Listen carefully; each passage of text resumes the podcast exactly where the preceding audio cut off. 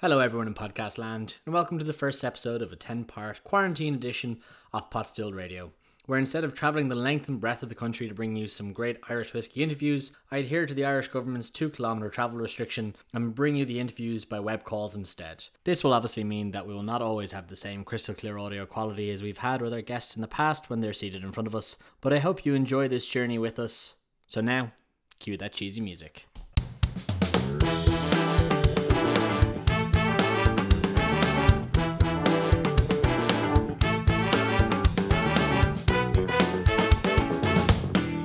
Steve Gilair Gachtina Fulchan Shut A Potstill Radio Is Misha Mayu Haley in a Gioni August and you Thomas Jockman Chak Mar is Cade Agron Quarantine Potstill Radio A Shut August Tá Louise McGuane or J.J. Corry a Reaver Lum So Fulchan Shut A Louise Fulchan, thank you for having me.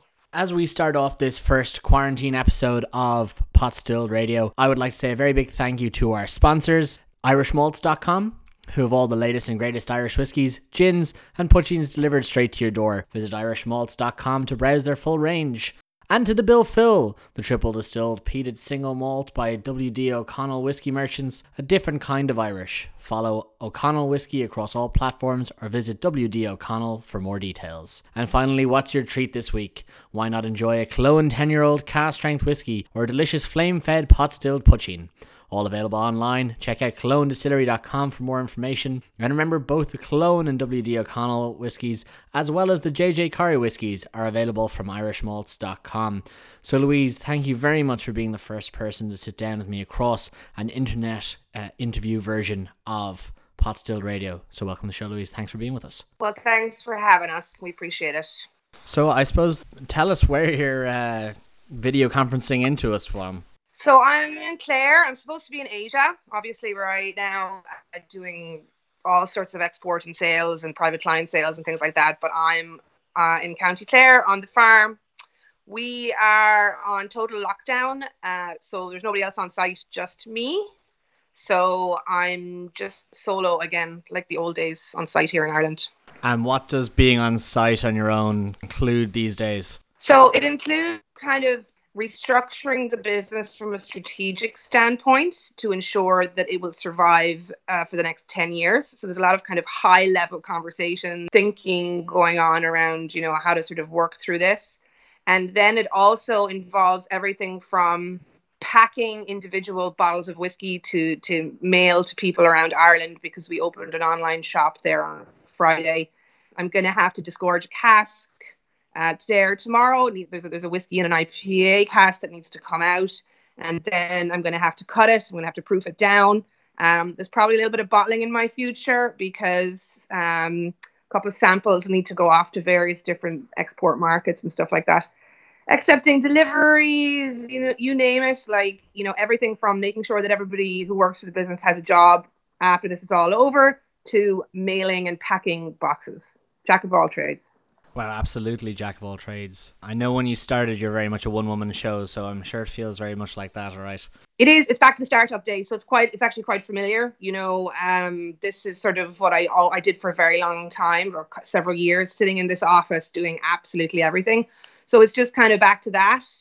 But it's good, because it's good to feel busy right now, you know, and we're adapting the business very quickly, and we're coming up with sort of solutions all the time, and we're in the new normal. So it's nice actually to be busy on site rather than to be twiddling my thumbs.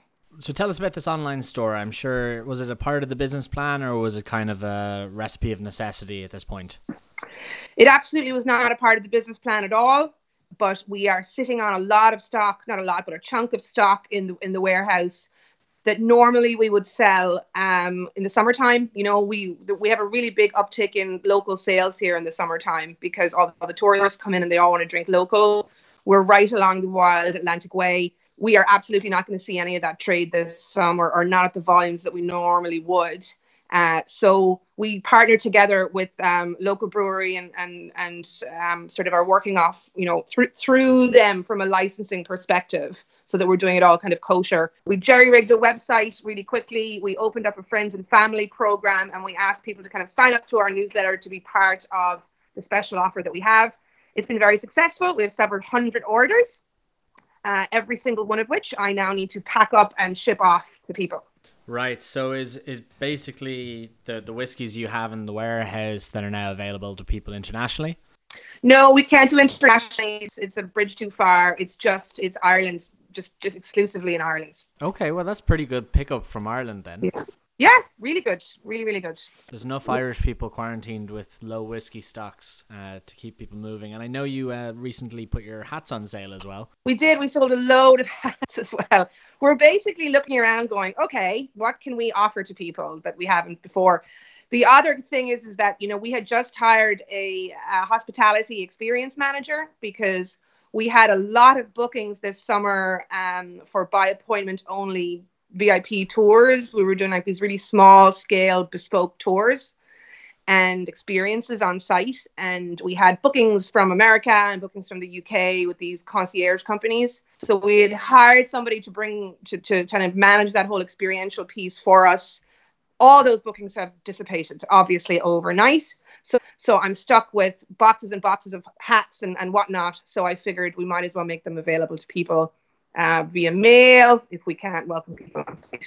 So yeah, we're just kind of adapting. The goal is keep the business alive, keep everybody employed, and ensure that we're ready to go when we're out the end of this whole thing.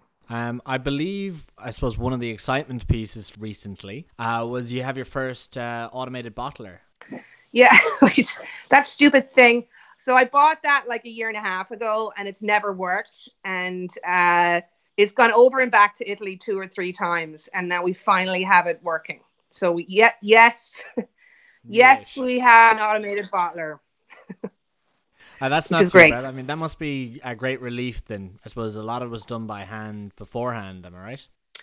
Yeah, we were bottling off site a lot as well, just because we had to really. So everything now will be on site and end to end now, from cask disgorgement to it's packing it into boxes. So yeah, it'd just be a lot more efficient for us and faster as well, you know. So yeah, great relief. Well, that's good to hear. So I suppose the last time we sat down was actually, I looked it up, was just a little over a year ago when the two of us were in Tokyo at a different spirits event. So I suppose, what have we seen change or grow in the J.J. Corry world in the last year? So the team's gotten bigger, which is great. You know, we've hired a number of people. We've made really good sort of.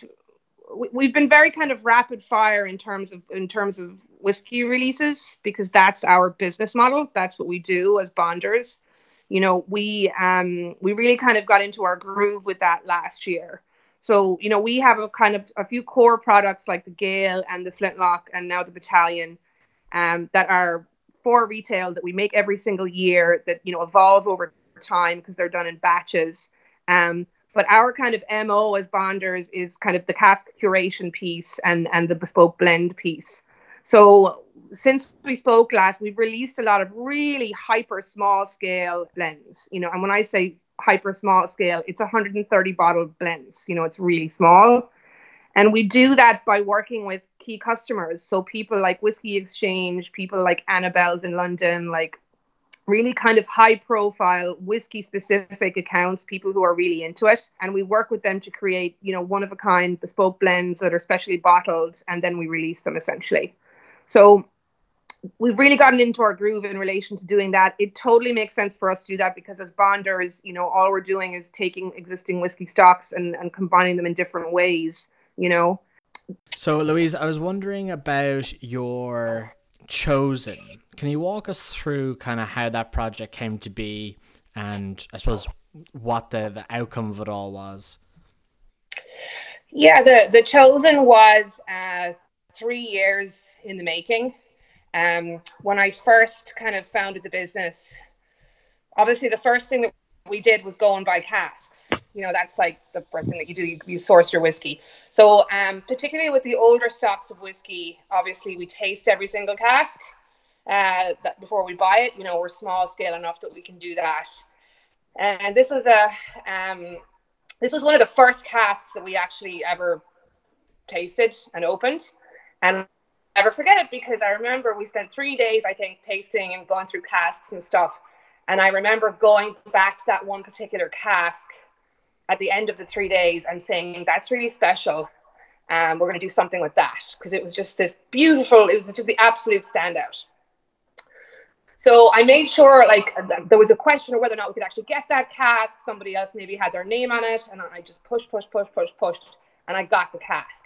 So that was before the business was even properly founded properly, really. You know, we had no brand, we had nothing on the market. So I immediately started to work on this concept. So I felt like it was an absolutely stellar cask, and we kind of kept watching it year on year as to when to pull it, because with some of those older stocks, you know, they can go over the hill. They just go over the hill, and they don't stand up to single casking, basically.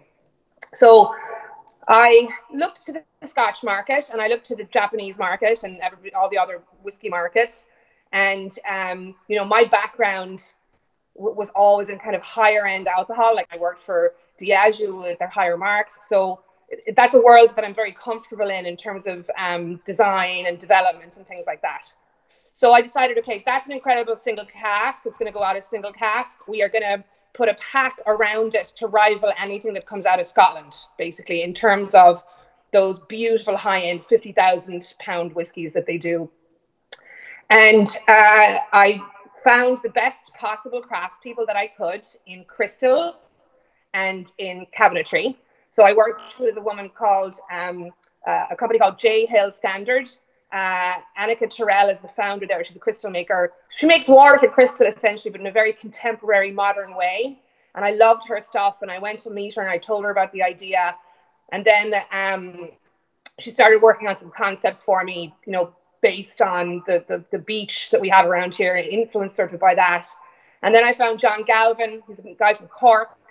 He is a master cabinet maker. You know, he does a lot of cabinet making for people like Macallan and the sort of the big sort of Scotch guys, but he had never been asked to work on an Irish whiskey project ever before. And I thought that was a travesty.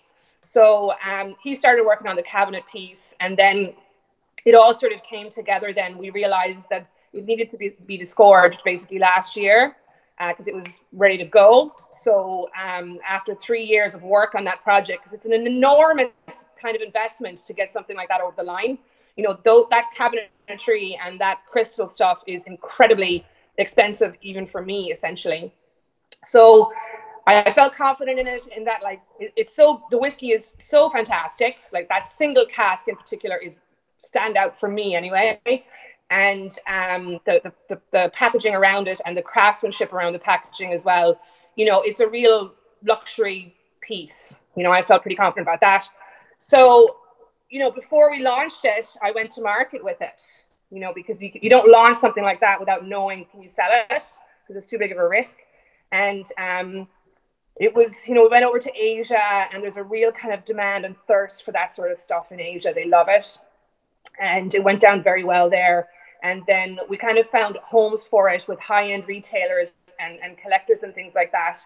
And then we launched it, and everybody went insane online. And everybody thought it was a scandal. And I knew that we were going to, like, it was going to be a controversial launch, because there's a section of the whiskey industry, whiskey fans, who don't like the luxury stuff. They don't like it because it's inaccessible, you know, probably is kind of the core reason. So we got a lot of abuse online about it, which is normal. We get a lot of abuse online anyway.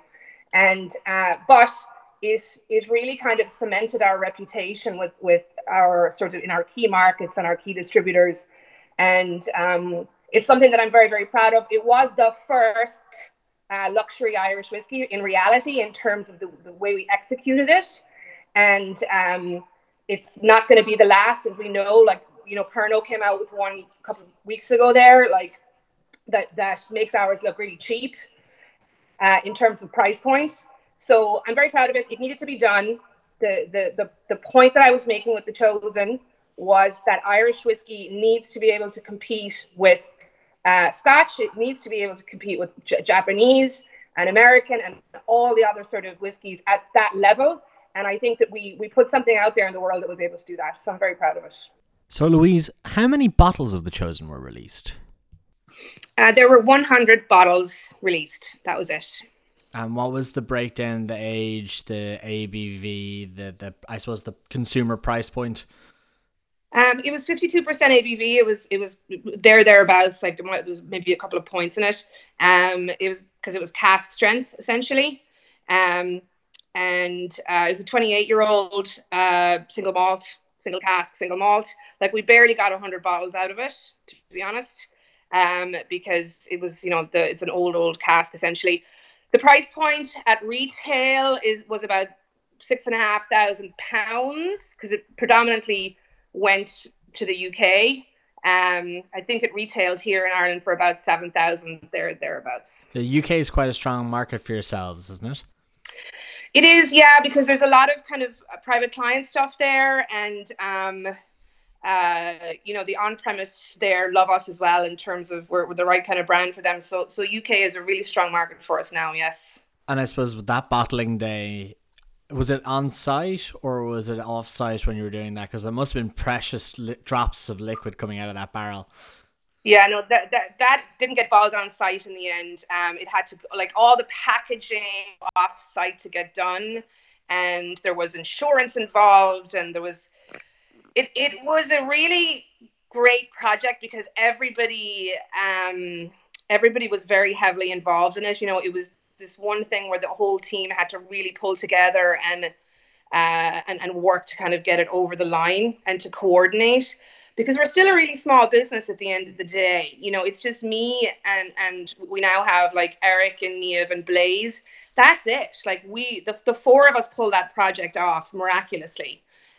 But I would not recommend anybody do an ultra premium whiskey release anytime soon again, just because it's the stress levels of it and the you know, everything that's riding on it is pretty hardcore. You know, if that hadn't been a success, honestly, the business would have shut down. I'm not even kidding you. Like the risk level involved in that was inordinate. And I remember several times halfway through it, I was kicking myself that I had gotten so deep into it. But it worked out. Why did I start this? Yeah. Yeah. So you're describing your team there, Eric, Blaze, Niamh, and yourself. I suppose, what are their roles within the business at this point? Yeah, so Eric is now on site. Like, he's based here in Clare, so he's our kind of logistics manager here on site, and he also works in kind of Irish side sales. You know, we've kind of gotten our act together now on site and professionalized things in terms of the bottling, blending piece and that sort of stuff. You know, there's a lot of bureaucracy involved in any whiskey company, and you have to really stay on top of it. And so Eric is managing all of that for us. He gets really busy then in the summertime as well around here with sales because, you know, local sales, like I said, for the tourist season is pretty busy. And he has a remit for rest of Ireland as well in terms of, you know, sales essentially. Niamh is our brand ambassador over in London. She goes around evangelizing the J.J. Corry story in the on-premise and the off-premise. She's one of the reasons that we're so successful over there. She's embedded with our distributor. And then Blaze we had to bring back from America because visas, and she's kind of like handling our marketing and sort of business development on the export side as well. Okay, so she's looking after the markets, I suppose, outside of Ireland, the UK. Yeah, but then having said that, occasionally it'll be all hands on deck and everybody has to come to the farm and pack a load of chosen boxes to send somewhere. You know, like it's still we're in growth mode, but everybody's very, very hands-on still. You know, everybody in the business has done a bit of bottling, you know, whether it's off-site at some point. Okay. How do you see J.J. Corry coming out the far end of all this quarantine nonsense, and what are the kind of ideal next steps for the company? So we have a couple of new kind of core products that we're going to be coming out with. One of them is a blended grain, which isn't in the technical file, but it is a grain from a multitude of origins, essentially. It's called a Hanson. So we're going to be launching that. We were supposed to launch that like weeks ago, but we're going to launch that kind of at the back end of this. It's going to be kind of, it'll be like around 50, 55 euros, depending on the excise in your country. But that's going to be kind of our entry point whiskey and become a key part of the portfolio sort of moving forward. That's going to get launched after this is all over. It'll probably be like September time now by the time we're done. We have had lots of additional inquiries in the US around new states and customers in states that want to bring us in. That's kind of all stalled. So we need to kind of kick that into high gear as well. So out the end of it, and we have some additional kind of other new markets that we're opening as well. Everything is just kind of, I wouldn't say paused, but, you know, what I'm trying to get us to do is to be in a position that when this is all over, you know, we are ready to rock and we are ready to take advantage of the uptick, hopefully, which will come. That has become a bit more difficult with the lockdown because now I have to do everything. But, you know, we're just trying to keep momentum going and be positive and keep everybody in a job. That's the goal here. Fair enough. And it hasn't stopped the charity pursuits either. I know you have the pink bottles up. We're just finished with the Celtic Whiskey Auctions. Yes. So we did a collaboration with Dress for Success, which is this amazing charity that kind of empowers or enables women to get back into the workplace. It provides them with mentorship and clothing if they need it for interviews and things like that. Really great organization. So we partnered with those guys for International Women's Day, and then we worked with a design team called Jill and Jill, who are these two awesome girls up in Dublin who do everything from interior design to graphic design and you name it. So we sort of collaborated with those guys and produced The Whiskey Thief, and 100% of the proceeds of that went to charity. We had 100 bottles. All the bottles met the reserve, and I think we raised about 10 grand or thereabouts for Dress for Success, which is great. Absolutely nothing wrong with that. Yeah. Well, I hope you don't mind me taking a moment to thank our sponsors. So this episode is brought to you by Killowen, the true distillery, dedicated to transparency, cask strength bottlings with integrity and without any colour or filtration. Clone Distillery, the past and the future of Irish pot still.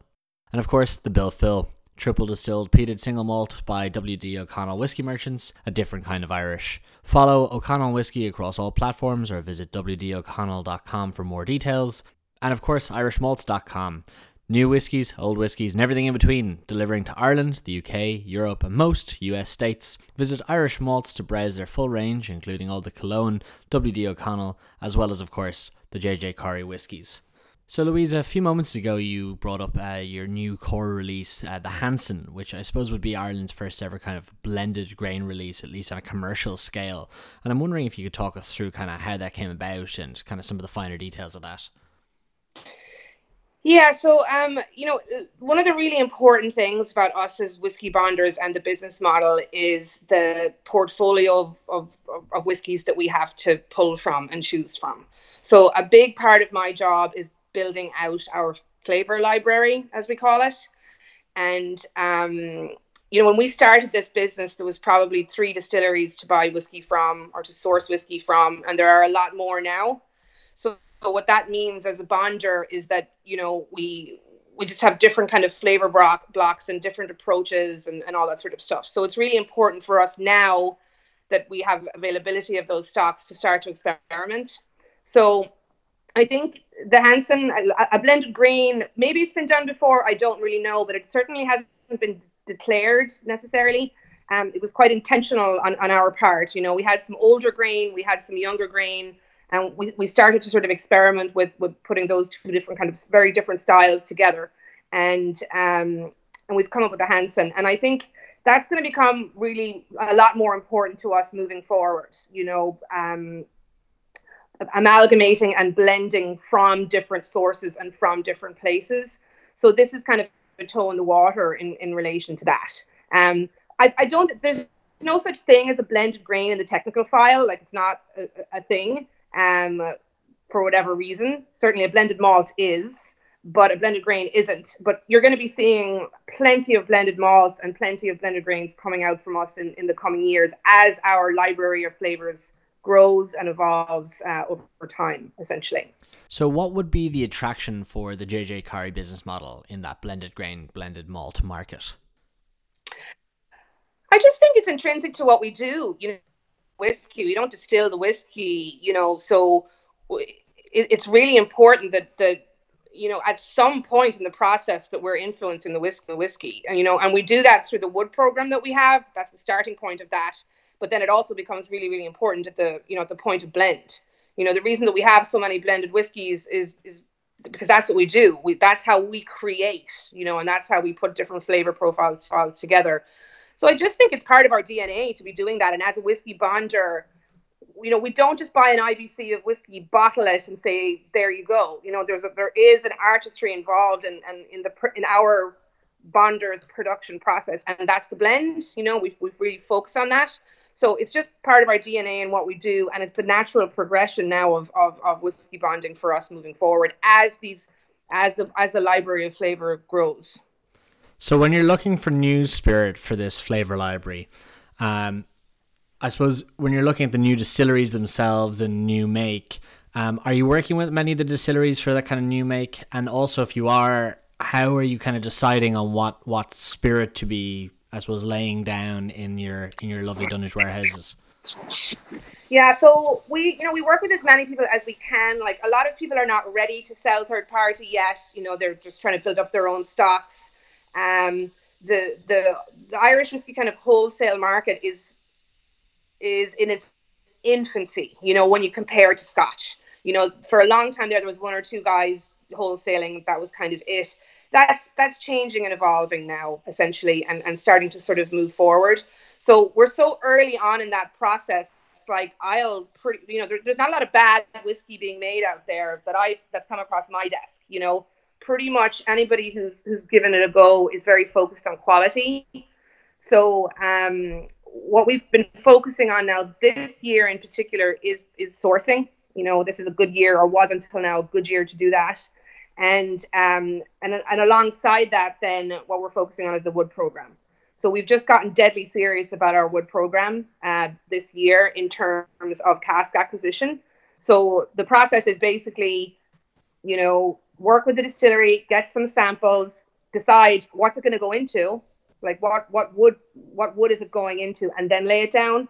And then it'll be a process of years and years of kind of managing that.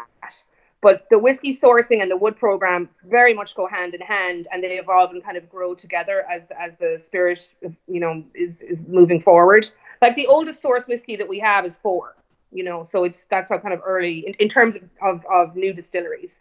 So it's a really interesting time right now, because that whole wholesale market is opening up, and you're about to start seeing a lot more trading going on and between distilleries and that sort of stuff. And as a bonder, you know, hopefully we can help to kind of push that market along, because, you know, it's just a natural evolution of the rebirth of the industry, I think. And from a cask perspective, when you're outsourcing barrels, what kind of wood and what kind of, I suppose, barrels are you looking for? So we're kind of obsessed with sherry casks at the moment a little bit, you know, because in terms of the kind of profile, that's kind of a direction that we've sort of gone in.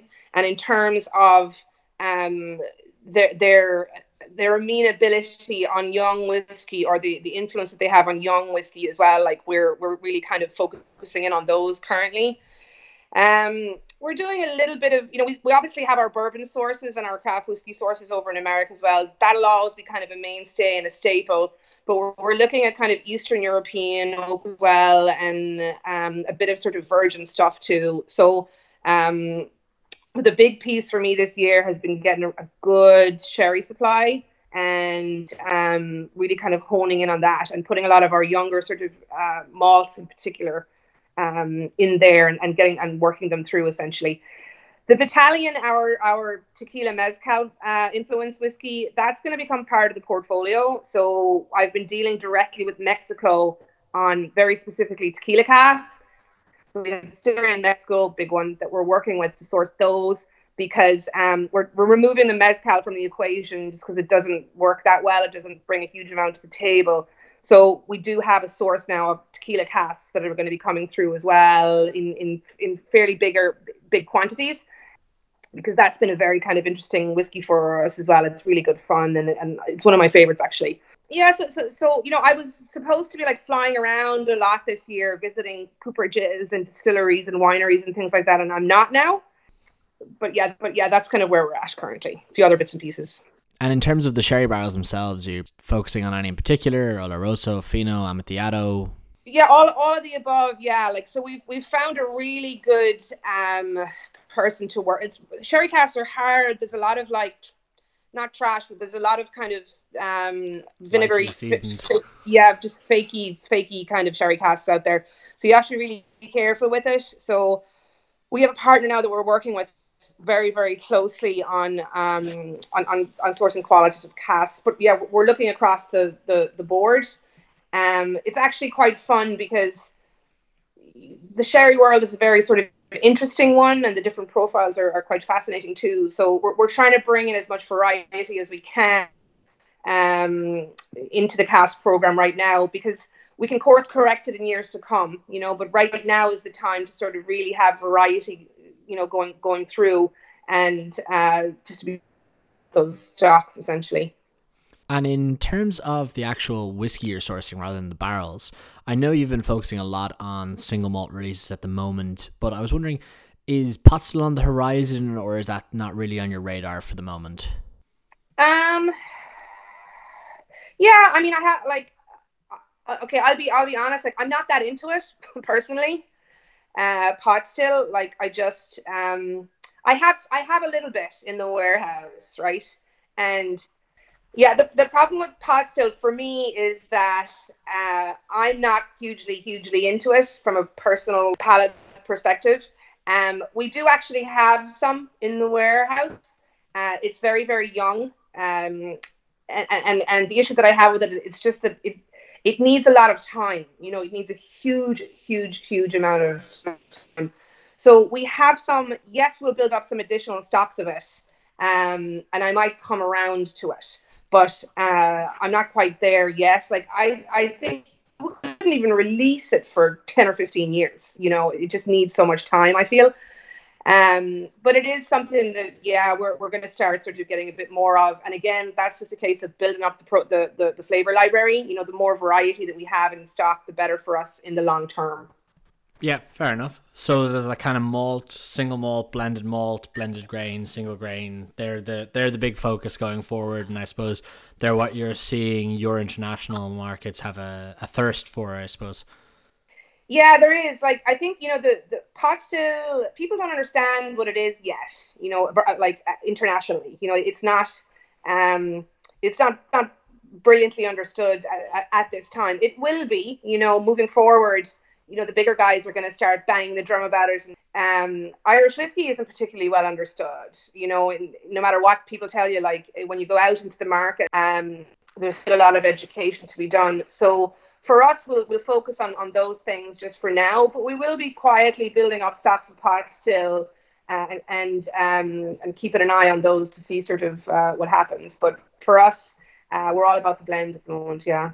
Well, we'll keep our eyes out for some J.J. Corry single pot still in a number of years. So, but I know that you've been doing your Bonders blends, your bespoke blends for different retailers is a very core part of your business up to now, and you're seeing kind of a lot of it in the UK and kind of continental Europe. Has there been much interest or appetite from US retailers or outlets for these kind of bespoke J.J. Corry blends? Yeah, the Bonders blends are a huge part of what we do. Like they're lovely things to work on because it's really crafty, you know. So essentially, we'll go and talk to a customer and say, customers are very accustomed to doing barrel picks, you know, like, particularly in America. You'll go into any kind of store or even restaurant, and there'll be a barrel of George Dickel or Whistle Pig or whatever sitting there. This is a nice process because we can say to people, would you like your own bespoke whiskey? What is your flavor profile that you're after? You know, what do you like? What specifically do you want? Do you want something fruity? Do you want something floral? And it's a real kind of one-to-one process. We taste people. We create sort of a number of test blends for people with that general profile. And then we sit down and we taste them together. And then we work on the ABV together. Very often the customers will come over here and then they'll stay the night and we'll work on the blend together. So it's a lovely, really, you know, hands-on kind of process, and I love doing it with customers. We've done a lot of them in the UK, and the plan is to roll them out in the US and key states as well. There's quite a few customers interested. But of course, the US is always weird with its laws, you know, in terms of doing those kind of things. Certain states you can, certain states you can't. But yeah, it is something you'll see a lot more of from us in the US moving forward. I'm sure there's a lot of barriers to entry for doing these kind of short runs, particularly in the US when you've got TTB label approval, or kind of more logistically, even just getting these kind of short runs of labels must also be a pain in the ass.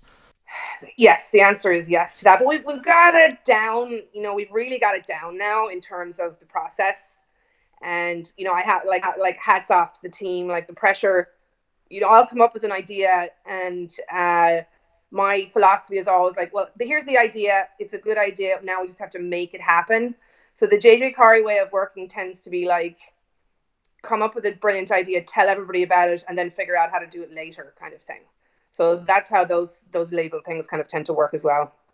There's nothing wrong with that style of business. Lead a bit of an imagination forward and figure out the logistics later. Yeah.